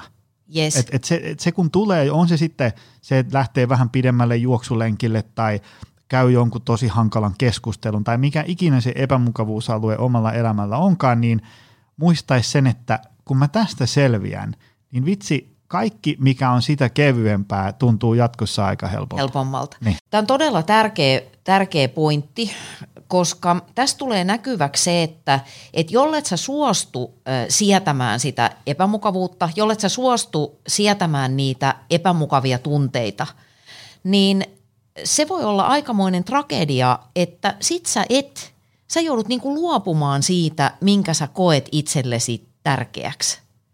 Toi laittoi mut ajattelemaan sitä, että kun mä oon ensimmäistä kertaa esiintynyt telkkarissa, ensinnäkin pyydän anteeksi kaikilta, kaikilta katsojilta, mutta se on just noin, kun sä sanot, että mä muistan, että kuinka järkyttävän jännittävää se oli ja pelottavaa ja siihen sisältyi siis myriadi todella hankalia tunteita ja mä olin useita vuosia vähän semmoisen niin kuin hämmennyksen vallassa, että, että mitä ihmettä, että mä oon aina, aina halunnut tätä, kun mä oon aina tykännyt esiintyä, mutta ei tunnu yhtään siltä, mitä mä olisin odottanut. Mm. Ei tämä olekaan semmoista mm, ennen kuin mm. se, siinä tapahtui toi sama, sama kehitys, että nyt on oltu tarpeeksi kauan siellä epämukavan alueella, jotta se alkaa tuntua luontevalta ja sitten ajan yli jopa hauskalta ja sitten alkaa viimeiseksi vähän jopa toivoa, että oispa pikkusen kauhistuttava tilanne, niin voisi antaa taas parastaan. Ja tämä on sen takia tragedia, että tämähän on helppo sanoa, että no kato sun täytyy nyt sietää niitä kurjia tunteita. Aha, joo kiitos, en oiskaan itse tajunnut. Koska siellä takana voi olla siis ihan semmoisia identiteettiin meneviä pelkoja, osin tiedostamattomia, jotka estää ihmistä tekemästä sitä, mitä se haluaa, lähes, lähes kuin hänestä pidettäisiin kiinni fyysisesti mm. tai näin. Et voi olla, että mm, sanotaan vaikka, että, että jos on joutunut olemaan semmoisessa kasvuympäristössä, missä sä et saa myönteistä huomioon, tai sua on kasvatettu häpeällä, tai sun on pitänyt ansaita rakkaus ä, tietynlaisilla suorituksilla, mm. niin nehän on lapsena ollut henkiin jäämistrategioita, mm. koska sä et lapsena, sulle ei ole mitään kontekstia, sä luulet, että näin tämä elämä toimii, mm. sun täytyy samanaikaisesti elää kasvattajan kanssa – jolta sä tarvitset asioita, se suojelee sun elämää ja samaan aikaan se on, se on niin kuin ikävä, joskus pahimmillaan jopa vaarallinen mm. sua kohtaan tai kiristää mm. jollain, että jolle ole sellainen kuin haluan, en rakasta, en huolehdi. Niin nämä vaikuttaa siinä aikuisessakin, vaikka se vo, voisi jo luopua niistä strategioista, jotka auttoi selviytymään silloin lapsena ja saamaan välttämätöntä hoivaa, niin me voidaan olla niin immersoituneita niihin, että me ei huomata, että me toimitaan samalla mm. tavalla. Ja sen takia vaikkapa semmoinen niin kuin haitallinen perfektionismi, niin se voi olla siis hyvin pitkän vaikkapa terapeuttisen tien takana, että se ihminen murtautuu, pääsee murtautumaan niistä kahleista ja uskaltautuu mm. nimenomaan kokeilemaan vaikka jotain sellaista, missä ei tietenkään heti voi olla hyvä. Et näistä päästään kyllä siitä suorittamisestakin niin kuin todella syvälle ihmiseen ja sen historiaan, kokemukseen, tarinoihin. Et monesti mua itse niin kuin vähän häiritsee mm, tässä tämmöisessä tsemppidiskurssissa se, että kuinka pinnallisesti me käsitellään, tai kuin pinnalliselta se kuulostaa usein, että joo, kato tsemppii mm-hmm. vaan ja potkit ittees persuksiin, samaan aikaan kun mä oon myös sitä mieltä, että ei kaikkea tarvi niin kuin psykologisoida henkihieväriin, mm-hmm. että mitä jos nyt vaan kokeilisit, mm-hmm. että lasket viiteen ja sit rupeat tekemään ja vartin päästä saat päättää, että onko tämä niin kuin liian kauheata. Joo, ja se on hyvä. Ja, ja niin kuin, no esimerkiksi kun ihmiset kuuntelee tätä podcastia ja, ja on paljon seuraajia ja tulee paljon peukkuja, että tämä on mun suosikkipodi ja niin edespäin, niin on hyvä muistaa, että mistä tämä podcast sai alkunsa sille, että, että vaimo suositti, että, että pitäisikö tehdä, koitapa. Se oli sitä aikaa, kun ihan kaikilla ei ollut vielä kolmea podcastia. Mm. Ja sitten mä ajattelin, no kokeillaan, ja sitten mä olin kirjoittanut kirjan, mä että Väkevä elämä on hyvä nimi, näin edespäin. Ja sitten se oli sitä aikaa, kun Jari Sarasvuolla oli niitä tunnin mittaisia monologeja Yes. ää, Ylellä, eikö Joo. vaan? Suora lähetys vielä. Niin totta, suora, Niin, kyllä. ja, ja tota, sitten mä kuuntelin niitä ja sitten mä olin, että mä vähän samanlaisia. Sitten mä olin sillä että, että, että mä, oon, niin kuin, mä oon luennoinut paljon, että mulla riittää asiaa. Että mä rupean vetämään tuommoista niin kerran viikossa tunnin monologia pihalle. Mä menen sinne, silloin tämä oli vain suplassa ja menin sinne nelosen studioihin ja sitten mä avaan mun läppäri ja sitten mä, mä vedän näitä samoja juttuja, mistä mä niin kuin luennoin työhyvinvointiin Joo. setti. Sitten mä rupean sen niin purkittaa ja tiedätkö, mä vedän siinä semmoisen hyvän setin ja mä oon sillä, niin kuin, että nyt mä tyhjensin mun pajatson tästä teemasta ja sitten mä katon kelloa ja se näyttää, että meni 17 minuuttia. sitten, mä, sit mä tajusin, että se tunnin monologi on muuten aika kova setti. Se on Okei? aika kova laji. No, sitten mä ajattelin, että no ei mitään, mä purkitan toisen setin. Et Sitten näin, se oli kanssa joku 22 minuuttia. No sitten se oli silleen, että mä, ne editoitiin ja sitten mä seuraavana päivänä kuuntelin ne kotona ja mä olin, että tämä on ihan hirveetä sontaa. ja sitten mä, sit mä laitoin viestiä sinne studiolle, että, tota, ää, että mun täytyy tulla nauhoittaa nämä uudestaan. Sama juttu. Sitten mä kuuntelin ne uudestaan sitten mä että tämä on vieläkin ihan hirveätä sontaa. Sitten mä tajusin, niin kuin, että no, nyt mun on niin kuin aloitettava tämä podcasti näillä jaksoilla. Voi olla, että ne ekat pari jaksoa on sitä mun mielestä ihan kauheata sontaa, ne on siellä livenä. Ja sitten mä tajusin, että mun on otettava tähän vieraita. Mä en ole Jari Sarasvuo, mä en pysty vetämään tunnin monologia joka viikko pihalle, edes nauhoitetussa lähetyksessä ja niin edespäin. Ja sitten tämä podi alkoi jonkinnäköisenä, ja sitten niinku viikon päästä tämä olikin jo ihan toisenlainen. Mutta tässä ollaan ilmeisen aika hyvä podi, moni tästä tykkää ja, ja pari sataa jaksoa tehtynä ja, ja, ja niin edespäin. Et, et siinä mielessä ei muuta kuin niinku työrukkaset kouraiset, vaan niinku tarttuu toimeen, koska se, Kyllä. se, sulla on jonkinnäköiset suunnitelmat siitä, mitä nyt ikinä aletkaan tehdä, ja sitten kun sä alat tekee, niin sit sä huomaat, että no ei tämä nyt ihan tämmöisenäänkään toimi. Mutta sitten täytyy vaan miettiä, että no millä tämä homma saisi tästä sitten toimimaan. Niin, eihän me niin kuin ajattelemalla saada asioita aikaiseksi. Että kyllä, kyllä kaikki asiat tapahtuu sitten ää, täällä tämänpuoleisessa ja tä, täällä todellisessa maailmassa. Mm. Mun tulee muuten yksi, yksi anekdootti tästä mieleen vaihturina tohon, tohon sun podcast, tämän podcastin alku, alkutarinaan, niin mm, silloin kun mä aloitin nämä puhujahommat, mm. että mä olin kyllä sitten jo niin kuin ollut telkkarissa ja muutenkin kaiken näköistä semmoista sekalaista esiintymisjuttua, juontamista ja muuta. Mutta sitten tässä puhumisessa niin mulle iski vähän semmoinen sillä tavalla niin kuin ramppikuume, että mä ajattelin, että tämä on aika vastuullista. Että sie- siellä on niin kuin aikuisia ihmisiä ja ne on niitä työpaikan tyyppejä ja se on aika kallista, kun ne istuu siellä seminaarisalissa, kun joku tulee sinne viisastelemaan. Ja mun suoritustaso heilahteli ihan valtavan paljon, mm. että välillä mulla meni niin kun se jännittäminen selkeästi överiksi. Mm. Ja sitten mä olin kerran äh, esiintymässä semmoisessa mm, nuorisotyöntekijöiden seminaarissa, ja mä olin hyvin valmistautunut ja mun mielestä mulla oli tosi hyvä prese ja mm. mulla oli niin kuin hyvä fiilis, kun mä menin sinne oikein suuren maailman tyyliin lentokoneella. Tämä tapahtui Oulussa. Olin ajoissa ja näin. Sitten mä aloitan sen esityksen ja noin kolmannen lauseen kohdalla niin mä näen, että siellä yleisössä on semmoinen maineikas äh, nuorisotutkija, jota niin kun mä, mä tiesin sen ja mä oon dikkaillut sen jutuista ja sitten mä ajattelin, että ei jumakaudet, toi on tuolla, että se varmaan ajattelee, että tämä mun juttu on niin, kuin niin pinnallista ja tällaista niin kuin höpötystä ja muuta. Ja mun niin kuin hajosi se esitys täysin. Musta tuli semmoinen niin kuin, semmoinen soperteli ja mä pyysin jokaisen slaidin kohdalla jotain anteeksi. Mä, siinä mun meni ne paperit sekaisin. Se oli siis jotain aivan hirveetä. Mm.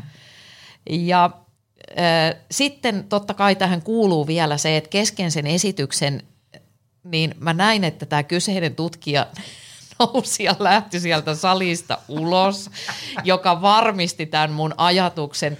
Voihan olla, ajatellaan valon kautta, että, että hänelle tuli puhelu tai, tai tota, jotain.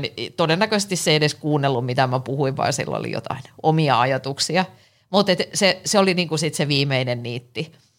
Ja mä olin ajatellut, sitten oli ne järjestäjät sen mun puheenvuoron jälkeen oli lounas, ja ne sanoi, että et, haluatko jäädä syömään ja muuta. Sitten mä olin sellainen, ei, ei, et mun, mun kone lähtee ja muuten pitää tilata taksi, koska mä, mä häpesin niin paljon. Mä halusin vaan mennä johonkin, äh, jonkun pahnakasalle ja unohtua sinne.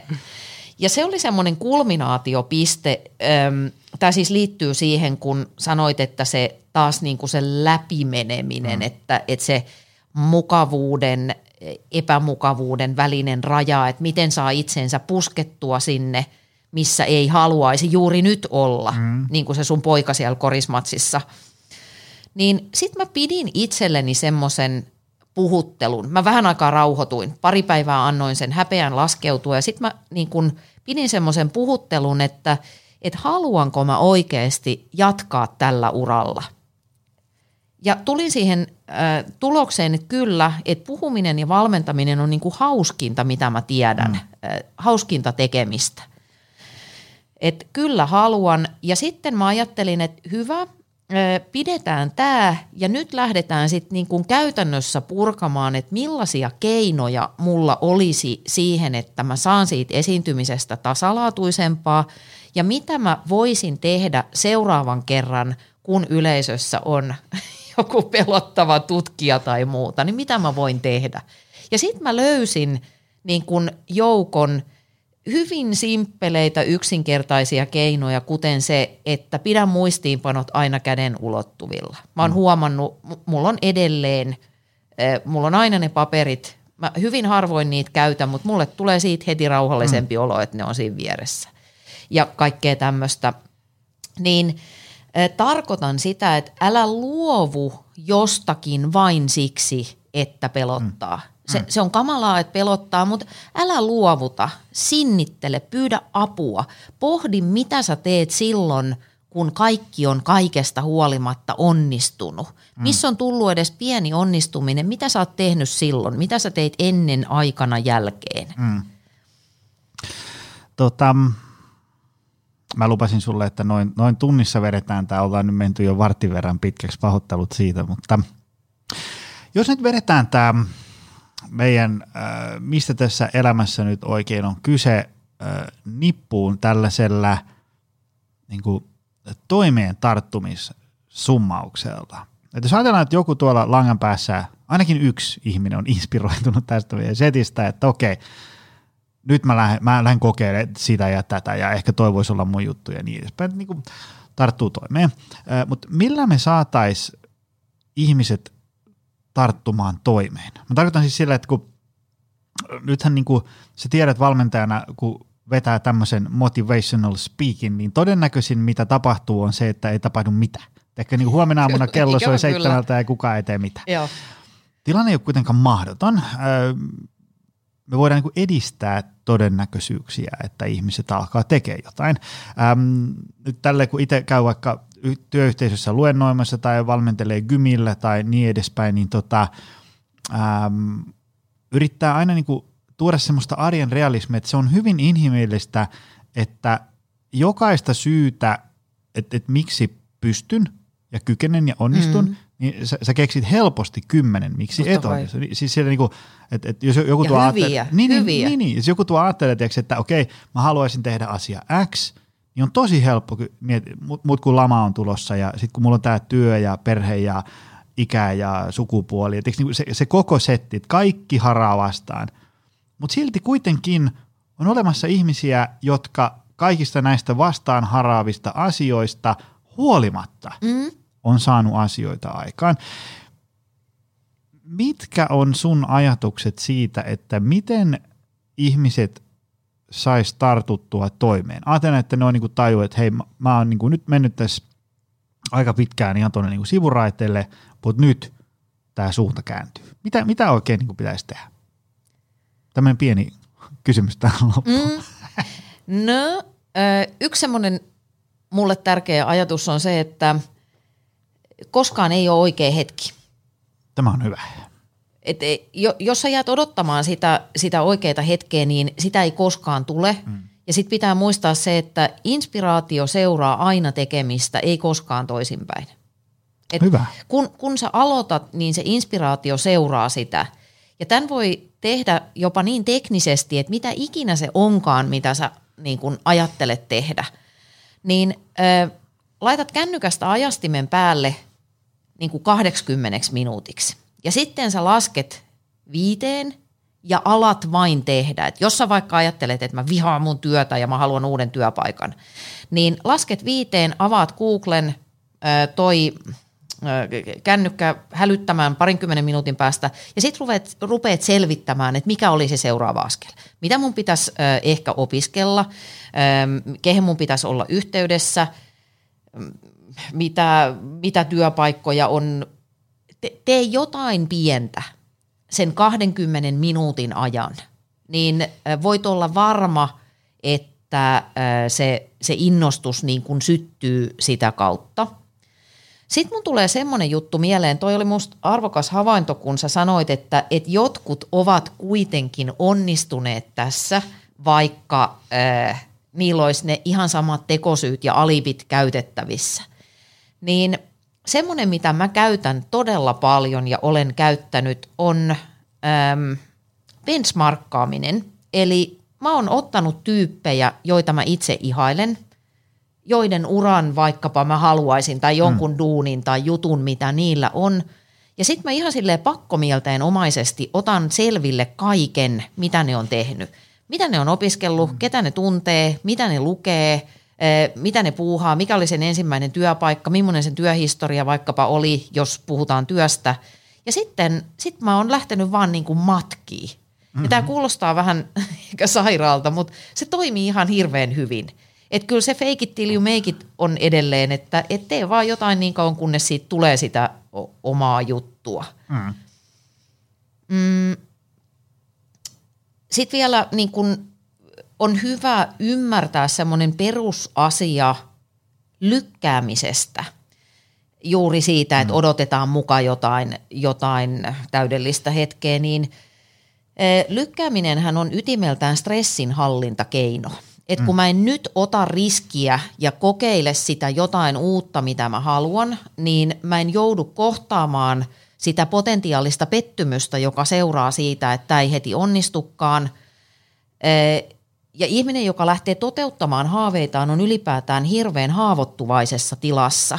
Mm. Et se, se haave on ihana juttu niin kauan, kun se on siellä kaapissa ja mä vaan hilloon sitä. Ja sitten mä ajattelen, että vitsi, näin tämä tulee menemään – Sitten kun mä tuun tänne ulos maailmaan ja mä joudun tekemään siitä näkyvän, mm. mä joudun tekemään niitä kokeiluja ja niitä noloja harjoitteluja täällä ihmisten edessä, niin se on aika tiukka paikka, koska nyt testataan, että onko musta tähän, tuleeko tämä toimii, saanko mä tämän toimimaan, mm. mitä jos ei.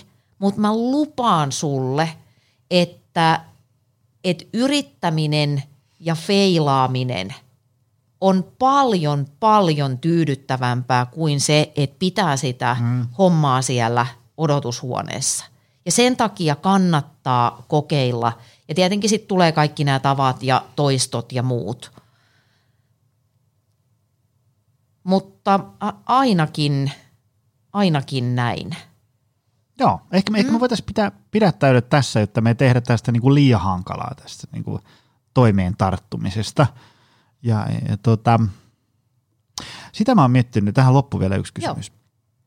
Ähm, jos Anna Perho saisi antaa, Anna Perho tänään saisi antaa nuorelle Anna Perholle vinkin, yhden, niin mikä se olisi?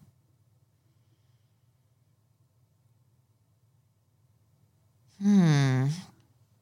Tämä on vaikea, koska ensinnäkään se ei olisi todellakaan kuunnellut, mitä tämmöinen boomeri täältä viisastelee, mutta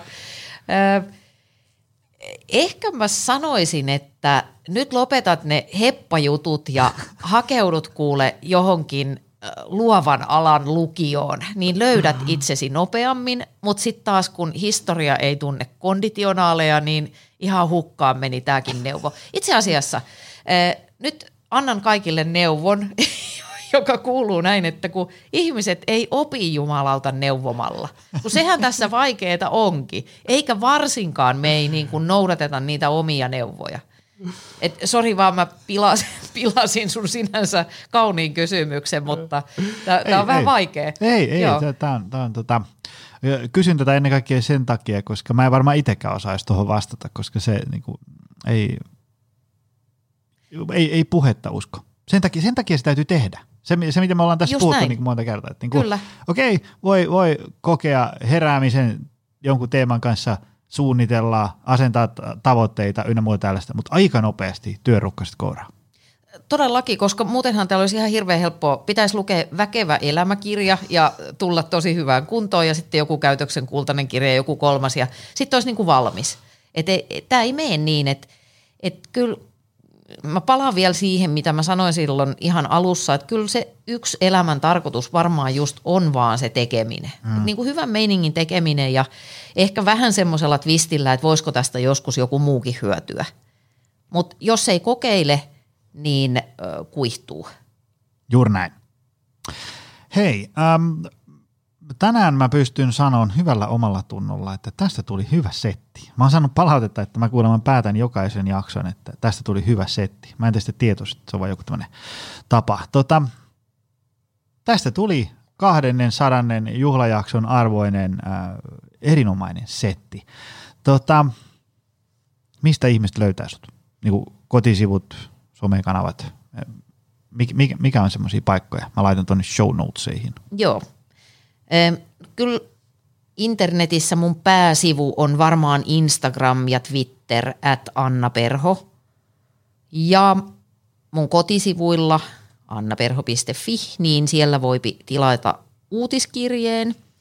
Ja tällä hetkellä, kun me tätä tehdään, niin mä toimitan tuolla Trainers Housein YouTube-kanavalla tämmöistä Rajoilla nimistä keskusteluohjelmaa – jossa myös jokainen jakso on, miten sanoit, todella hyvä. on Erinomainen Kyllä. Itse asiassa mun, mun sähköpostiin on juurikin tullut tiedote, että Rajoilla ohjelman uusi jakso julkaistaan huomenna. No helkkari, joo. Kats, muista Mä oon näköjään tilannut sen. Joo. Ja se löytyy myöskin podcastina Spotifysta, Podplaysta, kaikista mm, lempipalveluista tai yleisimmistä palveluista. Ja sitten mitäs vielä muuta? No just niin kuin sanoit, niin kaikilla on nykyään ainakin kolme podcastia, niin sit jos sattuu ö, tällä ohjelmalla olemaan joku sellainen kuuntelija, joka on kiinnostunut vanhoista taloista, niin mulla on myöskin Ihanat kamalat vanhat talot niminen podcast Storytelissä. Mutta ehkä nyt ö, uskoisin, että toi rajoilla tippuu niillekin, että jos pidit tästä, pidät myös siitä. Ja kiitos. Tämä oli, to, mä, siis tämä oli todellinen kunnia olla vieraana tässä jaksossa ja koin eh, isoja suorituspaineita tänne tullessani, koska sulta tuli, että jo, mä laitoin, että mistä me puhutaan. No vaikka jotain, jotain siitä, että niin kuin mikä on elämän tarkoitus. niin kuin. Hyvin selvisit, hyvin selvisit. Ja tämän Hei. jälkeen kaikki podivierailut tuntuvat taas paljon helpommilta, eikö niin se mennyt? Kyllä vaan, Joo. kyllä vaan. Hei, kiitos Anna Perro tästä. Tämä oli mainio setti. Ja, ja tota, kiitos sulle, rakas kuulija, että jaksoit tänne aavistuksen normaalia ja pidemmän jakson ö, päätyyn asti. Me koitetaan taas ensi viikolla jatkaa tuttuun tapaan. Se on moi! Moi moi! Tutustu lisää aiheeseen optimalperformance.fi ja opcenteri.fi.